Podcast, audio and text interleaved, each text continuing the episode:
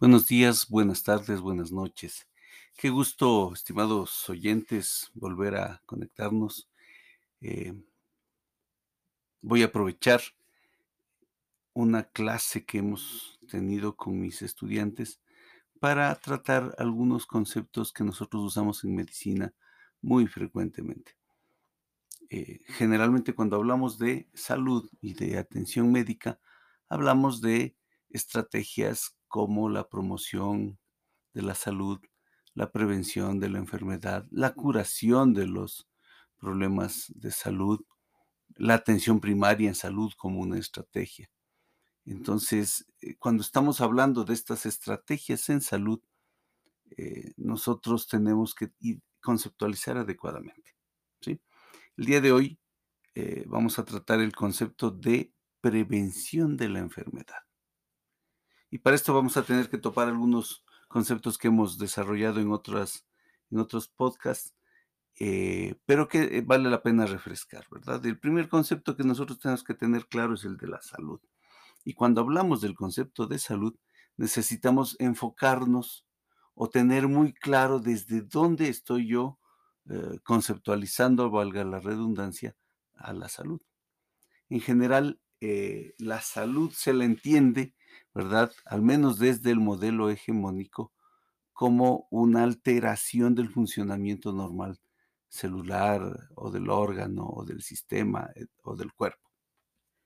Claro, esta es, una, es un concepto absolutamente centrado en la enfermedad, caracterizado desde la biología, ¿verdad? En en, por lo menos en muchas de las universidades donde se estudia la medicina en la actualidad, ahora en este 2022 pospandémico, estamos clarísimos que el concepto eh, de salud es un concepto biopsicosocial, es decir, en donde confluyen muchas esferas que me explican el problema de salud, ¿verdad? ¿Por qué hago hincapié en esto? Porque eh, en realidad para entender el concepto de prevención de la enfermedad, yo necesito entender desde dónde está armado, desde qué concepto de salud está armado. Entonces, como habíamos quedado al inicio, em, el concepto prevención es, un, es una estrategia, ¿verdad? Pensada desde la salud para aplicarse en los sistemas de salud, en la consulta con los pacientes. Entonces, es una estrategia de salud que se diferencia de otras estrategias de salud como la promoción de la salud, la curación, la atención primaria en salud.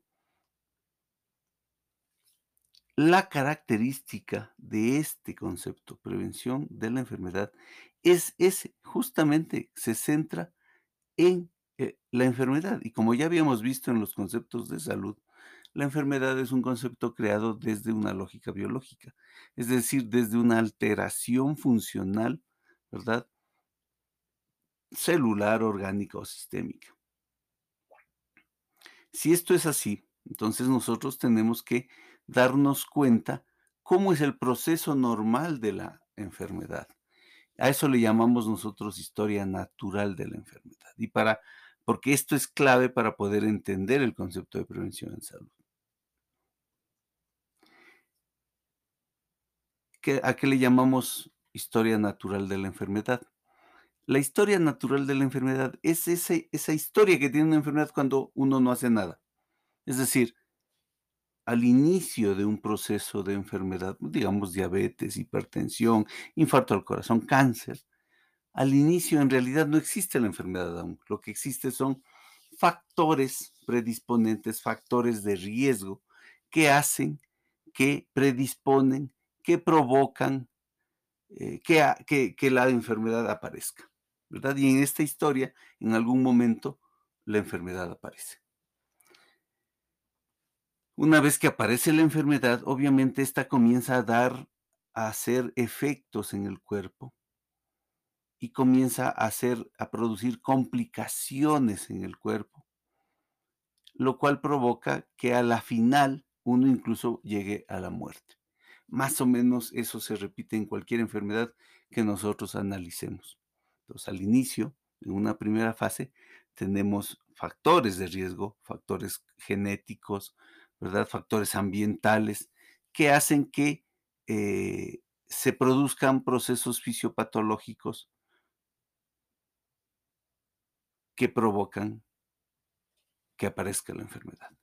Entonces, cuando aparece la enfermedad, esta enfermedad en sí comienza a tener ya estragos dentro de nuestro cuerpo, ¿verdad? Y provocará más lesiones, provocará más problemas de salud, más enfermedad, que a la final puede llevarnos a la muerte. Y esta es la historia natural de la enfermedad. Hago hincapié en este concepto porque la prevención de la enfermedad eh, la podemos dividir en prevención primaria, secundaria y terciaria. Y, claro, la prevención primaria es aquella prevención que hacemos tanto los médicos como la sociedad, como las familias, como la comunidad, para incidir en los factores de riesgo. Es decir, toda acción médica o de salud que se enfoque en el trabajo en los factores de riesgo, nosotros podemos denominarla prevención primaria. ¿Verdad? Y por eso es que esta, esta prevención en general no es un acto enteramente médico, no es un acto enteramente médico. Lavarse las manos, tener agua potable, tener alcantarillado, lavarse los dientes, en realidad son acciones, ¿verdad?, de prevención primaria que generalmente se aprenden en la escuela, en la familia, en la casa, obvio, también hay acciones enteramente médicas. Por ejemplo, ahora a propósito del COVID, una, una de las más exitosas estrategias que se ha tenido para combatir el COVID ha sido, ¿verdad? El uso de mascarillas, el lavado de manos y la vacunación. Y todos estos actos fueron prevención primaria. ¿Sí? Cuando aparece la enfermedad, nosotros al menos eh, los médicos, generalmente en la consulta estamos buscando, ¿verdad? Encontrar signos, síntomas o haciendo exámenes que me logren diagnosticar ya una enfermedad. Todo proceso que hace un médico para el diagnóstico oportuno y el tratamiento inicial de la enfermedad, a eso le llamamos prevención secundaria.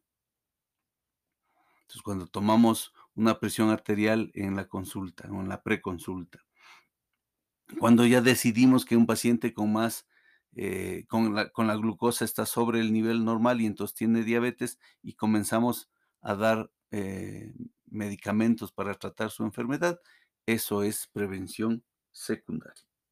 ¿verdad? Y sí, claro, como ya dijimos, la enfermedad comienza a hacer efectos en el cuerpo. Y estos efectos provocan complicaciones, por ejemplo, Ah, una diabetes provoca un pie diabético y hay que amputar un pie, o una insuficiencia venosa o arterial, o hay eh, problemas neuro de micro eh, vascularización, etcétera, que provocan problemas de la diabetes. Entonces, toda acción que nosotros hagamos para prevenir la muerte, uno, y para recuperar la calidad de vida, eso es prevención terciaria. Entonces miren cómo el concepto prevención se centra en acciones ya sean de la comunidad, de la sociedad o de los médicos o de los profesionales de la salud, ¿verdad? Son acciones que uno hace en la historia natural de la enfermedad, ya sea prevención primaria, secundaria o terciaria, ¿verdad? Muchas veces asociamos la prevención con el manejo integral de un paciente. Y el manejo integral de un paciente en realidad se centra en un concepto biopsicosocial, que es un concepto de integralidad, ¿verdad? No se centra solo en la enfermedad. O sea, en el manejo integral, ¿yo puedo usar prevención de la enfermedad? Claro que sí. Pero es la prevención de la enfermedad eh, conceptualmente parte desde, la, desde el concepto biopsicosocial o integral, integrador de la salud. No, más bien parte del concepto hegemónico biomédico. Eso tiene que quedar claro. Ahora, en los últimos 10, hasta un poquito más, 15 años, eh, eh, al menos en medicina familiar, hemos estado, y en, atención primaria en salud, estamos, es, estamos usando un término desde la prevención, que es la prevención cuaternaria, ¿verdad? ¿Y, a qué se refiere esta prevención cuaternaria? En realidad, como vimos, prevención primaria, secundaria y terciaria se centra en la historia natural de la enfermedad. Cuando nos salimos de eso y más bien nos enfocamos en la acción médica y valoramos si esa acción médica provoca más beneficios que complicaciones, o al revés, más complicaciones que beneficios, y tomamos una decisión de hacer o no, eso es a lo que llamamos prevención cuaternaria. Hay otros conceptos que se relacionan como la seguridad del paciente, pero la P4 que usamos muchísimo desde atención primaria en salud eh, viene a ser una, una practicidad de un enunciado bioético, como es el primum non nocere, primero no hacer daño. Entonces, cuando yo tomo la decisión de dar un antibiótico a un paciente con otitis media aguda, por ejemplo, eh, yo debo haber valorado si eso, si el dar ese antibiótico tiene más efectividad y beneficios que no darlo. Si yo hago un examen, una mamografía, hago un antígeno prostático, etcétera, yo tengo que valorar si hacer eso es mucho más beneficioso que no hacerlo.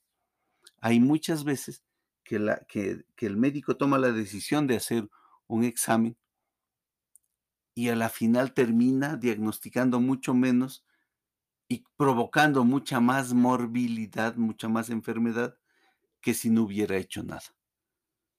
¿Sí? Entonces hay muchos estudios, por ejemplo, que, y esto está en discusión obviamente porque detrás de esto hay mucha evidencia científica, ¿verdad? Que hay pacientes que cuando yo hago un antígeno prostático o hago un tacto rectal, hay una alta probabilidad de hacer una punción peritransperinial y esa puede provocar infección post, eh, luego de la acción médica y eso puede provocar sepsis y puede, y puede morirse el paciente. Entonces, versus cuántos diagnostico y cuántos pacientes se murieron con cáncer de próstata, y eh, tener los datos de eso y tomar la decisión de hacerlo eh, es prevención cuaternaria. ¿sí? Mm, hoy quise reiniciar estos podcasts eh, con un tema así muy puntual que vamos a usarlo en clase en la universidad, pero me parece que vale la pena ya en este 2022 y luego de haber pasado esta pandemia en retomar estos podcasts que yo aspiro eh, diversificar los temas aquí en este canal Salud, Vida y Pensamiento, ¿verdad? Eh, les saluda el doctor Rodrigo Díaz, médico familiar, y yo aspiro que en las próximas eh, semanas podamos tener mucha más interacción en todas las redes sociales, ¿verdad? Con los nuevos podcasts que vamos a comenzar a grabar y a exponer hacia ustedes. Espero que nos sigan eh, en nuestra cuenta en Spotify, ¿verdad? En Apple Music eh, y en todas las redes donde se puede revisar los podcasts. Un saludo desde Salud, Vida y Pensamiento a todos ustedes y un gusto volvernos a contactar.